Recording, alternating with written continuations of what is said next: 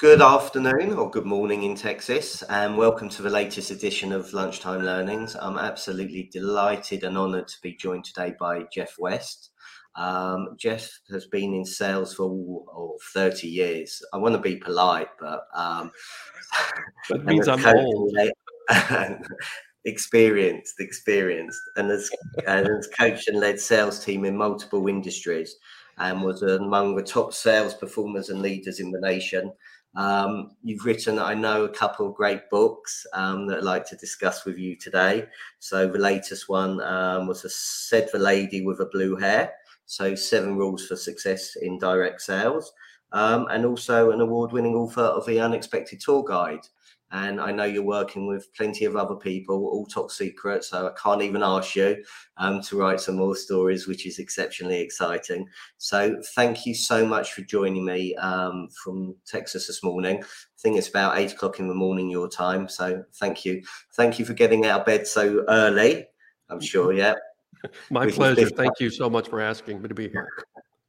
So, um, just wanted to first of all, maybe share your journey, um, if you'd be kind enough to do that. Um, and then obviously you've come across loads of exceptional um, salespeople out there, and I just wanted to know from you what you feel is the common denominator with um, the top performers, please. Sure, be glad to. Thank you for the question.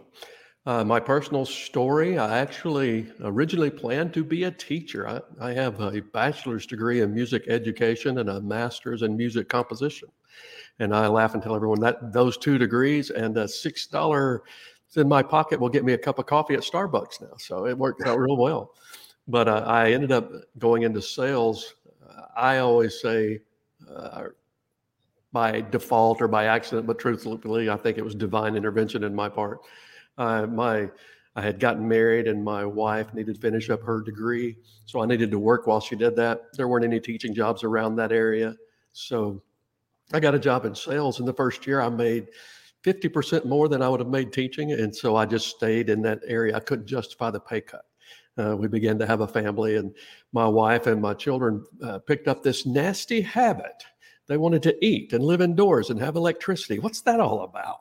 so, so I stayed uh, stayed in sales. I, I did uh, four years, I think it was, in the musical instrument industry, uh, and I did well there. Got promoted to the second year. Got promoted to be the general manager of their operation in the state of Georgia, and then uh, I was in the industrial uniform industry for. I think it was seven years, so close to that. I'd have to go back and look at the calendar. And in that trek, I started off in sales and uh, began to uh, within uh, within about two years, uh, I was the number one salesman in the nation with that company. And, uh, and then everybody started performing higher because once you break a, a record, then everybody starts to realize, hey, this can be done. And so it helped a lot there. And but the uh, the final career that I had in sales uh, was in the insurance industry in the states. Uh, there's a major insurance brand, uh, Fortune 500 co- company in the States called Aflac. And I started with them. And with Aflac, uh, I was not an employee, I was actually an independent contractor.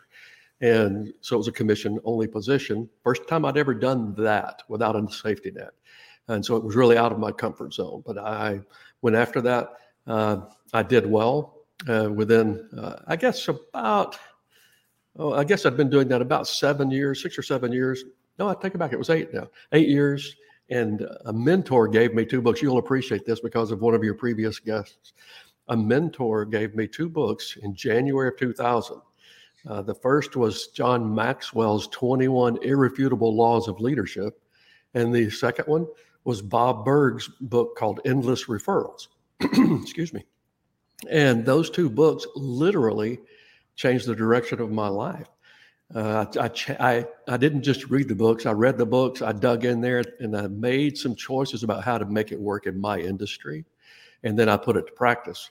Doing that changed my life. Uh, at that point, I had been a district sales manager with Aflac for eight years, and I would hit my numbers one year, miss them one year. Uh, but that year, we took off. And I was, it was a, a first year I had uh, the first year for a million dollar district, and that was a big deal because Aflac policies are very inexpensive. And then we had a 30% increase after that. Then I became a regional sales coordinator and I did that for two years. And then the last 10 years of my career, I was a state manager uh, in the Houston, Texas, Gulf Coast area of Texas. And in most states in the United States with Aflac, uh, the title state sales coordinator made sense because there was one in the state. Texas is kind of big, and so we had eight. we, so, but I was one of the eight, and uh, did that for ten years. Uh, when I decided it was time to retire from that industry, uh, our mutual friend and acquaintance Bob Burg uh, had become a friend of mine over the years, and I got his opinion about some things I had just written, the unexpected tour guide, but I had not sent it out to anyone yet. And I sent it to him, and his compliments and comments were extremely encouraging, which is the kind of person he is. And I'm glad you had him on your show. Your audience should follow everything he does. Uh, but and uh, then I began speaking and writing, and I've written multiple books. The two that I'm the most proud of is The Unexpected Tour Guide, and then the newest one said The Lady with the Blue Hair. We'll talk more about those later if you'd like. But they were both award-winning books. Got a lot of uh, big-time recognition.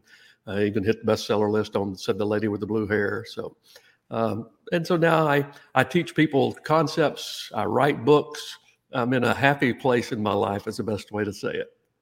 Fantastic, brilliant, and I think you covered everything I wanted to cover there by breaking it down. So you talked about coming out your comfort zone. You talked about having a mentor. Um, you talked about actually getting to become a number one salesman.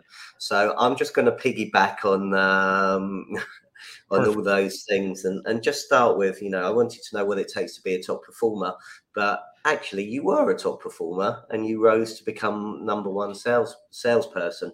So how how did you do that and what are the qualities that you thought um, worked well for you to get to where you became? What a great question. Uh, the in my case, becoming a top salesperson in the industrial uniform industry was uh, it was almost um, I don't know, it was a, a, combination of things. I had been given some great books on sales, and so I knew how sales was supposed to work. I knew how the numbers would work. I was understanding a bit about the psychology of sales, so I had studied. And so when I was in the industrial uniform area arena, I actually worked with a company, and for that company, the way their compensation program was set up was you made a higher commission percentage if your sales were higher. And they didn't have anybody who thought they could do it. It wasn't a great sales team at that point. And I said, guys, it's a numbers game. Let's go to work and, and do what we need to do. And then the next thing you know, I was carrying a bigger average than than what they thought they could do. And then all of a sudden they said, well, heck, if you can do it, I can do it. And we all started doing that. And then uh, it got so big. The last quarter that I was in sales with them, they were flying me and another guy around the nation to go sell in other places because it was a very uh, high investment industry. When you made a sale, it, it cost the company a lot of money to get it set up, but then they would get their money back. And they said, Your branch can't afford it anymore. We're sending you everywhere. But the biggest thing for me was was being able to get get myself into the mentality that I knew how many calls it would take. And it didn't matter if I enjoyed making the calls. It didn't matter if my stomach was in knots when I walked in the door. It, all of the things that we all deal with at times in sales, None of that mattered. It was a matter of making the activity happen. And I wasn't committed to being number one in the nation. I was committed to making my activity happen. And then I, my, as my skill set grew, which it will if you do enough activity and you're learning, then I began to understand how people think. Because quite frankly, the biggest thing when you walk in a door uh, or you make a first initial contact with a potential prospect, the biggest thing they're looking for has nothing to do with you. It has everything to do with them. You know, I, when I'm coaching groups now and, and about sales leadership and their sales process, I tell them I'll ask them all, and it's a loaded question, and I and I apologize after I do it, but I ask them all the same question, and it's what do you think a value proposition is? And they'll tell me what their company says their value proposition is. Well, we do this, we do that, we do this, we do that. And when they're through, I say none of that's your value proposition, and they all look at me like They've got a deer in the headlight look. But I tell them your value proposition has nothing to do with you. The reason people buy your goods or services is has everything to do with how it makes their life better. And it has absolutely nothing to do with you, nothing to do with how great your company is. And I'm sure you and your company are wonderful. But it has everything to do with how their life improves when you do that. It's basically it's it's, it's not a the value position the value proposition is not yours it's theirs it's their value from your proposition and that's where to focus and somehow i learned that instinctually I didn't verbalize it in such a way until after I, I had experience and time and research in there. But that's exactly what happens. Is when you focus on their value from your proposition, and you're a nice person, and you set some things in motion. I call it fusion points with how I do it. But when you set some things in motion, they want to take the next step with you. They like you, they and they begin to know you, like you, and trust you, and that's what you're looking for. Okay, so coming back there, um, couple things mindset. So you've obviously got, and the top performers have got this growth mindset rather than this fixed mindset. So again, how do you how do you get that growth mindset? Is it something you're born with? Is it something that you can learn, or is it um, or you just are you you just you know you just like it you just have it i mean you know i think carol dweck wrote a great book i don't know if you've read it about growth mindset, um, which is, which is exceptional. But I see far too many people have got this fixed mindset and um, they won't let go of it. Well, you know, you hit the nail on the head, and, and I know you, you were telling me your primary audience is real estate, and it doesn't matter what the industry is. You have to have an abundance mindset. And I don't necessarily think that's something you're born with because I don't think it would have applied to me. I didn't have that early on an abundance mindset, basically meaning that everything out there can make your business grow. There's there are prospects out there, and as as the economy changes, goes up or down, if you're doing the right things and building your uh, business the right way, you'll offset that. But uh, as far as whether it's a an innate thing with me or a learned skill, it was in my case, it was a definite learned skill. That's ex- I didn't I didn't have that abundance mindset. I grew up in uh, a lifestyle that would be best described as very non-affluent. I tell people I wasn't poor. My mother was poor. She just took me with her everywhere. But the uh, it's uh, it's something I had to learn. And so I, and how I learned it, I got around other people who had that abundance mindset, and that alone was a huge part of it. Uh, Charlie Tremendous Jones says you're going to be the same person five years from now that you are today with the exception of the books you read, the recordings you hear, and the people with whom you associate. And so, by associating with people that had that abundance mindset, then it gave me the opportunity to absorb uh, what they were saying, how they were looking at life, how they were doing different things. And so that was a huge thing for me. Plus, I read a lot of books that helped me gain things. And when I read a book, there are times when I read a book strictly for the pleasure of doing it. Uh, but there are times where I read a book because I'm trying to get every little morsel out of it to apply whatever I'm doing at the time. And so that uh, I, I, guess those two things are the best answer for your question I think of. But I, I, think just like in most things in life, I think just about everything is a skill. Uh, people skills, mindset, uh, your even anything that you're doing in your business, it's almost always a skill, and all skills can be taught and can be learned if someone wants to. You talked about the two books, over 21 Laws of Leadership, and you talked about the referral book from Bob. Mm-hmm. Um, but what was what is interesting is you took action and you implemented it. And one of the things that I see far too much if people will read a book, um, and it's this comes back to are you a self developer or a shelf developer? So, you know, the self developers will want to take action and implement it. The shelf developers, it just goes back on the bookshelf, cover stuffs, and never gets seen again. Right. Um, so, what, you know, again, how can people watching this, listening to this, um, you know, how do they take action? How do they implement it? And I mean, you talked about something previously about getting out of your comfort zone. You know, how do you get out of your comfort zone? Because it's very easy to just keep on doing, stay in that same lane. Don't change the lane. You know, that's a great question, and your point's right on the money. Uh, when when someone's trying to get out of their comfort zone, what they're really trying to do is do something that overcomes that uneasiness they'll have inside themselves when they start doing something that they haven't done before. Or maybe they start doing something that is somehow triggering some emotional responses. You know, the way our neurology is set up in our body, everything we do uh, is a common, every decision we make, everything about that's kind of a combination of logic and emotion. And the emotional equation, what happens inside us is everything that we do, it seems like will generate some sort of an emotional context in our brain, but then it starts manifesting itself inside our body. And when it does that, it's one of those things that if we like the way it feels, we keep going. It's very easy to get someone out of their normal pattern if you're having them do something that creates a positive emotional response in them. Because that that emotional neurology that goes on it creates a somatic marker inside our body and we link that feeling that that that physiological feeling to what's going on at the time. So if we're asking someone okay you've not done this before but i want you to do this and as they do it it creates a good context like that it's easy for them to keep going. But on the other side of the equation and what makes it hard for some people to get out of that comfort zone is when it's kind of a negative emotion. Maybe it, it, it, it brings up fear or it brings up uh, uh, loneliness or, or isolation, those kind of feelings, the the physiological response that we have to that, it's, not very comfortable. It's something that we don't like to do. And the neurology of our brain makes us want to back away from that.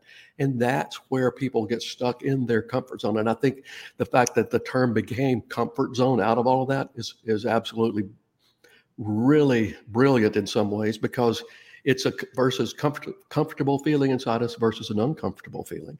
And how you get past that, if it's something you've chosen to do and it's a worthwhile cause that you're doing, uh, that you're going after, then when you have that feeling, you learn to separate, okay, the logic of what's going on with that feeling. That feeling that keeps them out, of their comforts or makes them uncomfortable many times is linked to activities that have happened way earlier in their life. It's our childhood, it's other experiences that we've had. So when we get that and we want to back away, we just realize, okay, that's not what's happening here. That what's happening here is I'm about to go in and make a sales call, or I'm about to call someone about uh, listing their home, and it's it's it's logical. They need this. So this feeling that I have, that's about something else because I haven't even talked to this person yet. And I always tell people, sales call reluctance is actually an imaginary. Uh, it is a physiological response to an imagined event. The event hasn't even happened yet, but your body's reacting like it's already happened. And so you, you, when you learn to separate that, then you can move out of your comfort zone. So if, if you'll set goals, goals themselves tend to motivate most people.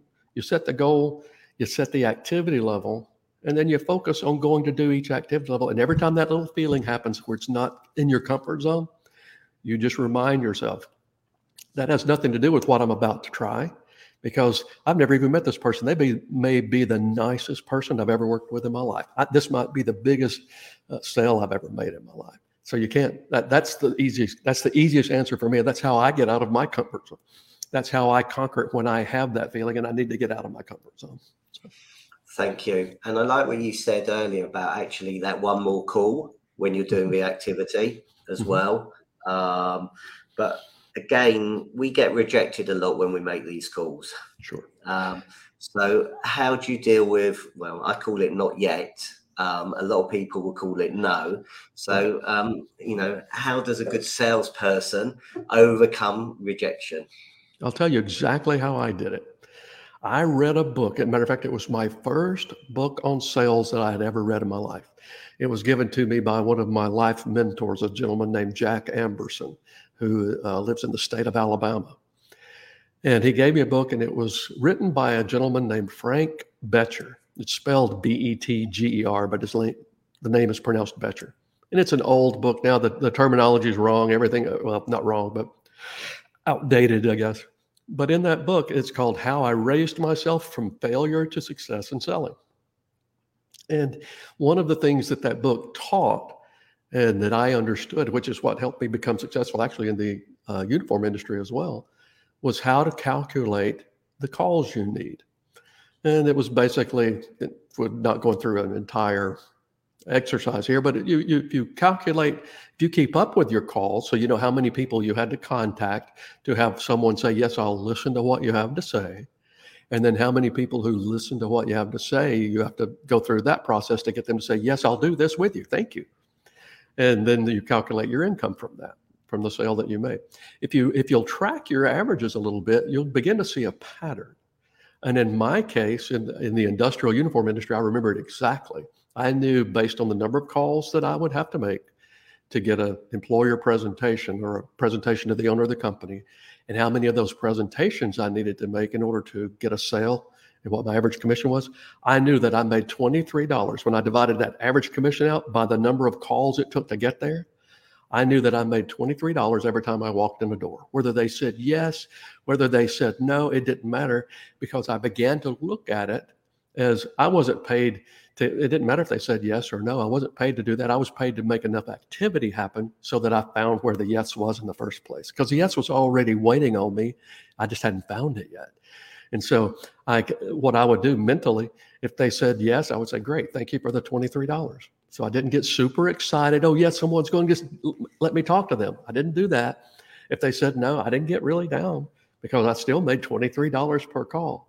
And I'll never forget one time I was in the Atlanta, Georgia market and we're talking 30 years ago now. So the, it, it, when I was in the insurance industry, the, the amount of, of income per call was a lot higher. so, but the uh, when I walked into a place one Monday morning, it was so funny, and I had no longer gotten the na- my name and my company name and my card like this to the receptionist, and the owner was standing behind the receptionist. And this again was the industrial uniform industry, and it has kind of a sordid past if you want to look at it that way, and uh, he began to go off on me.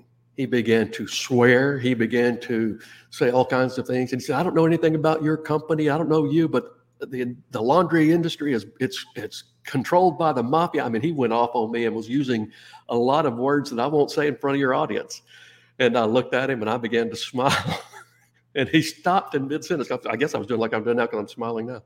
But he stopped mid sentence and he said, Boy, how can you be smiling after the chewing I just gave you?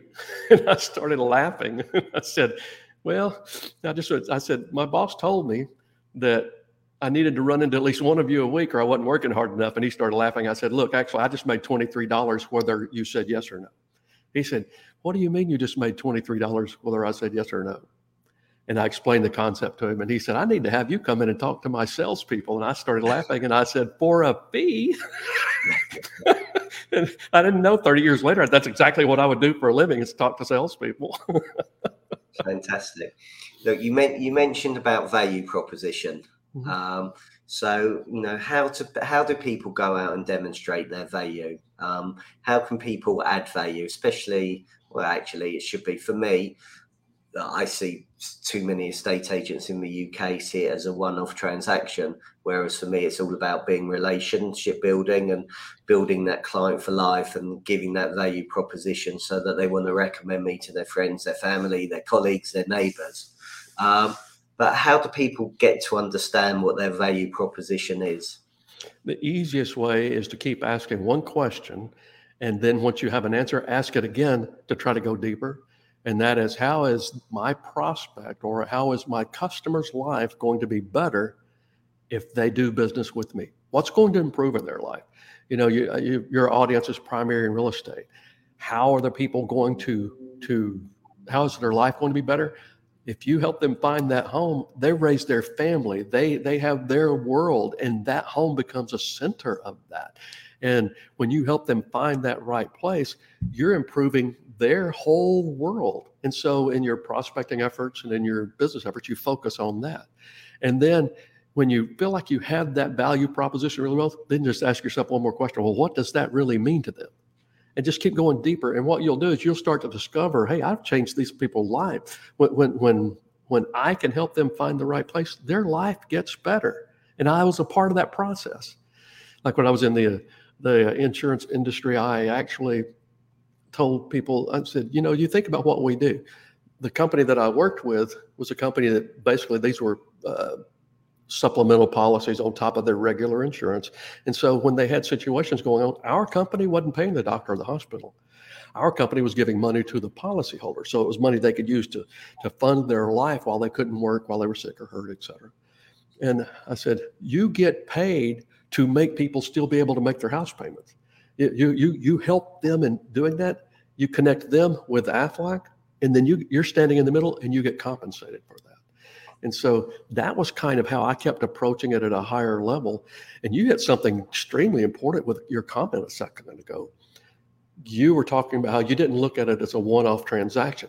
That is the way, uh, regardless of industry. Well, I take it back. There's one industry that this may not work, and that's if you're selling burial plots. Okay, one offs may be all you get on that one. But, but anything else, real estate, insurance, uh, seminars, uh, books, whatever. Look at it as I want this relationship for life. I want to be the first person who not only is top of mind, but also as uh, uh, uh, Grant Mueller, a friend of mine, says, I want to be top of heart. I want to be the first person they think of. I want them to like me. I want them to know me. I want them to trust me. And then I want to keep in contact with them so that if they ever need anything in that arena, I am the first person they think of. I call that creating a fusion point, and there's a, a way structurally that I teach to do that that I don't know that we'll have time to go through today. But the it's important to understand the point you just made is one of the biggest things your audience needs to take away from this. They need to understand this. I'm not going for a one off. I'm going to keep that relationship going with that person for their entire life. I don't want to be um, in the United States, we call it a realtor. You said, I think you said a state agent there.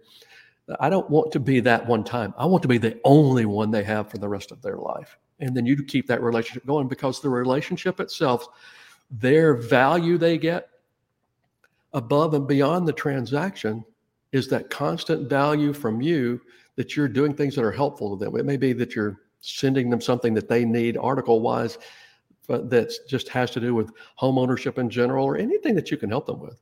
One of the things I did that I learned from Bob Burg and Endless Referrals was the, the process that he teaches in that book about networking is quit trying to give out your card, do your elevator speech, try to find out how you can connect different people.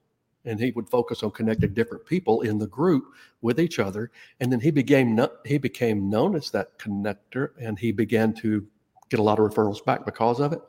I took that process and I embedded it into my insurance career when I was still out in the field making calls and doing all of that. And I actually, I remember the first time I did it, I had an appointment set up with the owner of a company. It was in Dallas, Texas. It was a mortgage company. And he had been my account for a while. And I went in to visit with him. I told him, I said, I, I called ahead of time and said, I need to get about 20 minutes with you if that's okay. And he said, sure. So when I got into his office, uh, Stephen, I sat down in front of them in front of him at his desk and I said, Look, I want to thank you. He said, Why? And I said, Well, I make my living by doing what I do. And you're one of my clients, your employees are participating in what I do. You're actually helping me feed my family. You're do- not just doing some business with an insurance company, you're helping me personally. And I want to thank you for that. And, and I said, I'd like to go one step further. I'd like to return that favor. So, and I said, I meet a lot of people in the out there when I'm making sales calls and I have a lot of clients. What's the one question, or give me a couple of questions that I need to be asking them to know if they're a good prospect for me to send to you? And I just stopped talking. And he he he took off his glasses. I'll always remember this. He took off his glasses and he said, Got to tell you something before I answer your question. I said, What? And he said, Thank you. And I said, Well, you're welcome, but what, what are you talking about? He said, I've been in business 30 years. I've had salespeople ask me for referrals all the time. You're the first person ever that's in sales who's ever come and asked me how you could refer business to me. Thank you. And it was a huge bonding moment, a huge fusion point. And then uh, he told me a couple of things. I literally picked up my phone while I was there sitting in front of him. And I said, hang on just a second. And I called somebody and it was somebody that I already had a couple of my clients that I thought would be good referrals to send his way. So I called uh, one of them and I said, "Hey, I've got a, another client. He's in the mortgage industry. Uh, he's been doing it a long time. He's doing something a little bit unique right now. I know him, I like him, and I trust him, and I would like to connect you to. Would that be okay?" And the guy said, sure. So then I, I, when I hung up, I gave him the contact information. So I actually proactively gave him a referral while we sat there. And so he and I began to refer business back and forth. We began to put a little network together. So that's a value that cost me nothing. And I provided above and beyond the transaction. And it turns out, as Bob teaches in, in Endless Referrals and in the Go Giver book, uh, it brought extra value to the table for him, but it also paid off for me because the way I got compensated from the referrals that I earned there are huge. And so it's just a it's a mindset, always going in some way, some form or fashion to provide value above that transaction and keep that relationship going for life. Brilliant. There is absolute gold there. So thank you so much for sharing it. I'm, I'm, really, I'm really conscious of time, and I do want to speak about your books. Um, so I don't know how much, I don't know how much longer we've got. Um, but said the lady with the blue hair. Um, it's a story of Kay, a young widow, trying to figure out um, how she's going to go forward um, with her daughter after their devastating loss. Um, and she meets a lady with blue hair called Belle. And Belle gives her, I think it's seven life lessons, seven successes. Right. Um, so obviously, we want to keep something back. Um, but one of them was about being being naughty. I think. Um, you know, so, I wish I said it as I wish I had the same accent as you when I say that because it, I love that. so um, I don't know how much you want to share, but you know, obviously there's seven successes. Um, please, you know, share about the you know a okay. couple of the lessons about the book that will help people. I'll be glad to. And uh, I get tickled. My co-author on said the lady with the blue hair first let me back up. My first book was The Unexpected Tour Guide, and it uh, won an, an award. Got I got to go to New York City for the recognition and that kind of thing. So that was nice. Sold a lot of copies. But my uh, second book, I actually co-authored with a lady named Lisa Wilber. And Lisa is Avon, uh, the cosmetic, not cosmetics, they do all kinds of things, but she is Avon's fifth highest earner in history. She has about wow. 5,000 people on her sales team. I refer to her as a direct sales legend when I talk about her. But she actually, when uh, we first met, was on a, a Go Giver Success Alliance Zoom call with Bob Burg, and she had blue hair as we were uh, in the meeting. And uh, she was thought, I don't remember the reason she had dyed it blue at the first place, but she felt a little intimidated. So she, when it was her time to talk on the Zoom call, she started telling her stories about it. If you want to be less judgmental in your life, dye your hair blue. And she said, This is working for me. I, I can uh, be in a grocery store and I can see a lady whose skirt's a little too tight. And I can think, Wow, that lady's skirt's too tight, said the lady with the blue hair. And, and I thought it was hilarious. So that day I sent her a little message in the chat and I said, That would make a great book title. Well, we never approached doing that. I changed my business model about a year later to where I was looking for co authorships, kind of like what Bob Burg and John David Mann did with the Go Giver. So Lisa and I connected on that. And so the seven rules for success are things that this woman has been teaching her sales team for 30, 40 years. That's one of the reasons she is so huge at what she does, and they're strong lessons. So the, the story is wonderful. It, it's I write business fables, business parables. Both the unexpected tour guide and said the lady with the blue hair are stories that are strong enough that your audience will love reading them just because they're good stories. But then we teach things and we sneak things into them. But my two of my rules that I would say uh, of the seven rules of success that we put in the book, uh, I, am going to stick with the ones that I think are the funniest today. uh, there, there are some great books, and every entrepreneur will do well to read these books and learn the information. Uh, doesn't matter what branch of sales or entrepreneurship you're in. But uh, Lisa's favorite rule in the book is the naughty rule, or as you say, the naughty rule. I love that, gosh. But uh, the naughty rule basically says if you don't get in trouble every now and then, you're probably not trying hard enough. And it was about innovation and it was about trying to, to do things, take what's there, learn from it, be, be, uh, oh, have the right mindset about what you've already learned but don't be afraid to step out of, your, of the comfort zone of what you're already good at to get better and to innovate and come up with new things that you can do, new ways to create value. And if that gets you in trouble a little bit, sometimes in a direct sales fashion, then okay, then apologize and, and move forward. but uh, so that was her favorite rule, and it so describes Lisa. She's kind of known for doing that, and that's one of the reasons her organization is so large. And uh, I don't know whether I should tell my favorite rule or not. I, let me ask you a question: Is your audience ready for something if it's just slightly off balance? Why not? Anything that can help and add value and make a difference. It's good okay. to be different. well, there's a rule in the book called the mini skirt rule. And uh, the rule is addressing those salespeople basically who um, who talk too much. They go on too much about their product or their service, or they talk too much, and the client's already not, or potential client is not with them anymore. They've lost them, but they keep on going and they take forever. and she was trying to get her group to understand that sometimes you go on too long, you talk too much. And so the mini skirt rule is this when it comes to your sales presentations, keep them like your mini skirt. Make them short enough to hold people's attention, but long enough to cover the goods.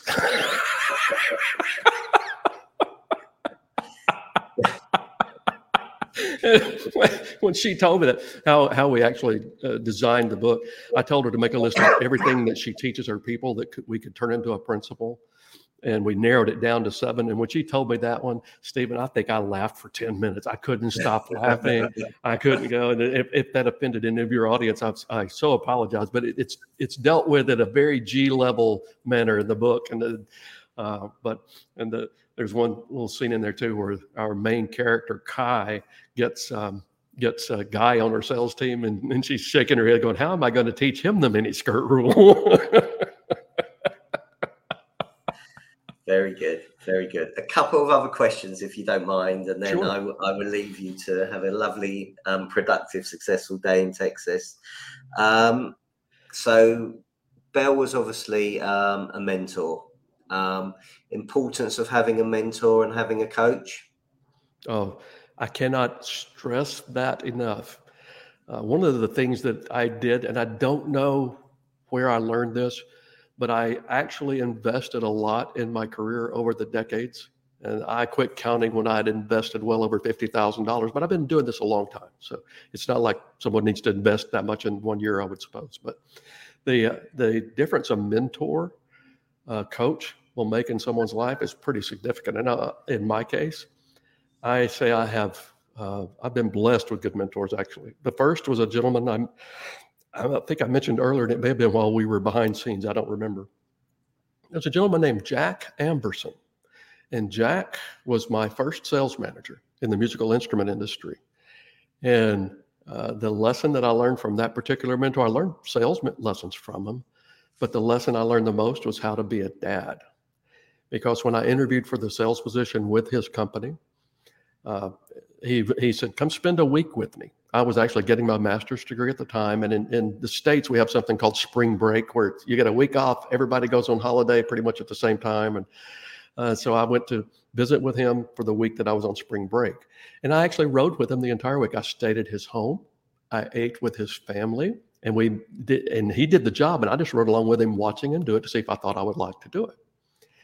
And every morning, Stephen, at whatever time we were getting up, which was early, we'd be in, around his breakfast table drinking coffee. And he had two young children. And uh, they Ted, I think, was in the first grade, and his daughter Becky was a little bit younger. Every single morning, those kids would run and jump up in his lap. And he would he would give them a hug and he'd give them a kiss. And he said two things that I had never heard. And that this is not a dig against my parents, but I'd never heard this. He said, I love you so much. I am so proud that God picked me to be your daddy. Uh, Stephen, it changed my world. I had I grew up in a um, a family that didn't express that, and I know my parents loved me. They worked, they put food on the table, they did what they needed to do. But I'd never heard that, and that that one event changed the way I raised my children. And it's so funny. I, I actually got permission from Jack to use his character and actually his name in the unexpected tour guide. And I, I write about the man. He's that good of a person. And he, uh, he, uh, I raised my children with them understanding that from the beginning and hearing it from their dad from the beginning. And uh, now my children are grown. And my daughters are 39 and 35, and I have grandchildren. And Stephen, I've watched them do the same thing with their children. So Jack didn't just change my life and my children's life; he changed my grandchildren's life. I got a I got an email uh, from a lady in uh, I think it was Australia, not too long ago, and she had just read the Unexpected Tour Guide, and actually she got the audio book, and she loved it. And she uh, had sent me a message about it. And then, like two days later, I saw her make a post about her parents, and she used the exact same verbiage. She said, "I am so glad that God picked you two to be my parents." And so I, I sent Jack a, a, a, message about that. I said, buddy, you haven't just changed my life. You're changing lives everywhere now. And so that was one mentor. I had a sales mentor who was absolutely fantastic. Uh, the one who gave me the two books, he was uh, uh, that I mentioned earlier.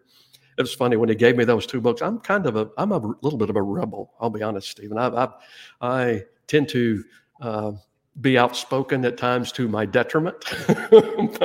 he, he gave me those two books. He says, I want you to read these two books. And I said, Frank Davies, I'm a grown man. I'll decide if I read those books. And I'm reading those books. but, but he was a great sales mentor in the insurance industry. And then Bob Burg. Uh, actually, Bob Burg and John David Mann, but Bob Burg is a huge mentor to me. He's a, he's a, he's, uh, his mentality about what he does is exactly like the books he writes. That's not always the case with uh, authors in our industry. Uh, he he teaches uh, providing value above and beyond the transaction. He teaches being focused on your client, and when he does that, it's also the way he lives.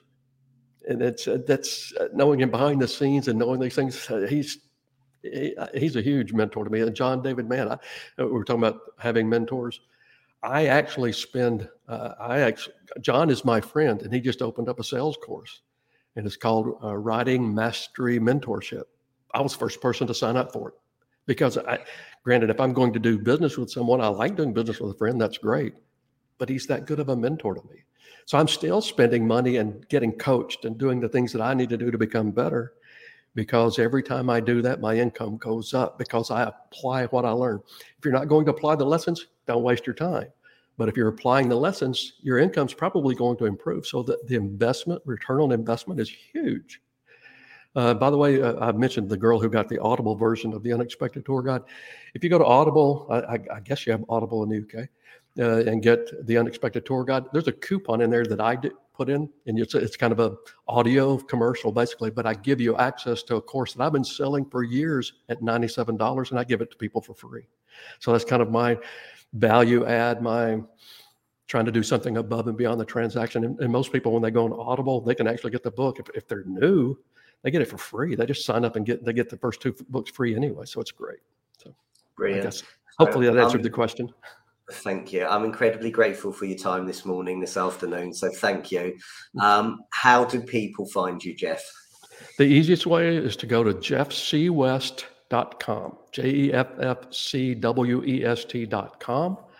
Uh, there you can find information about the books. Uh, you can find information about uh, me. There's also, uh, you can go to Fusion Points, points being plural, fusionpoints.com if you have uh, if you're looking for someone to work with your sales team and, and help uh, help create the, the basically the environment where your customers and your salespeople always want to take the next step with you. Um, and then I uh, have one other thing that I do, and it's where I'm co-authoring books. I now have people that will reach out to me to co-author a book with them. And so you can find information on that, uh, co-authoryourmessage.com, or you just go to jeffcwest.com and you can find everything. How's that? Brilliant. Well, look, thank you so much for your time today. I'm incredibly grateful. Thank you, everybody, for watching and listening, whether it's live or on replay. I'm incredibly grateful. And I wish you all a successful and productive day. So thank you very much. Jeff, thank you for your time. My pleasure. I'm honored.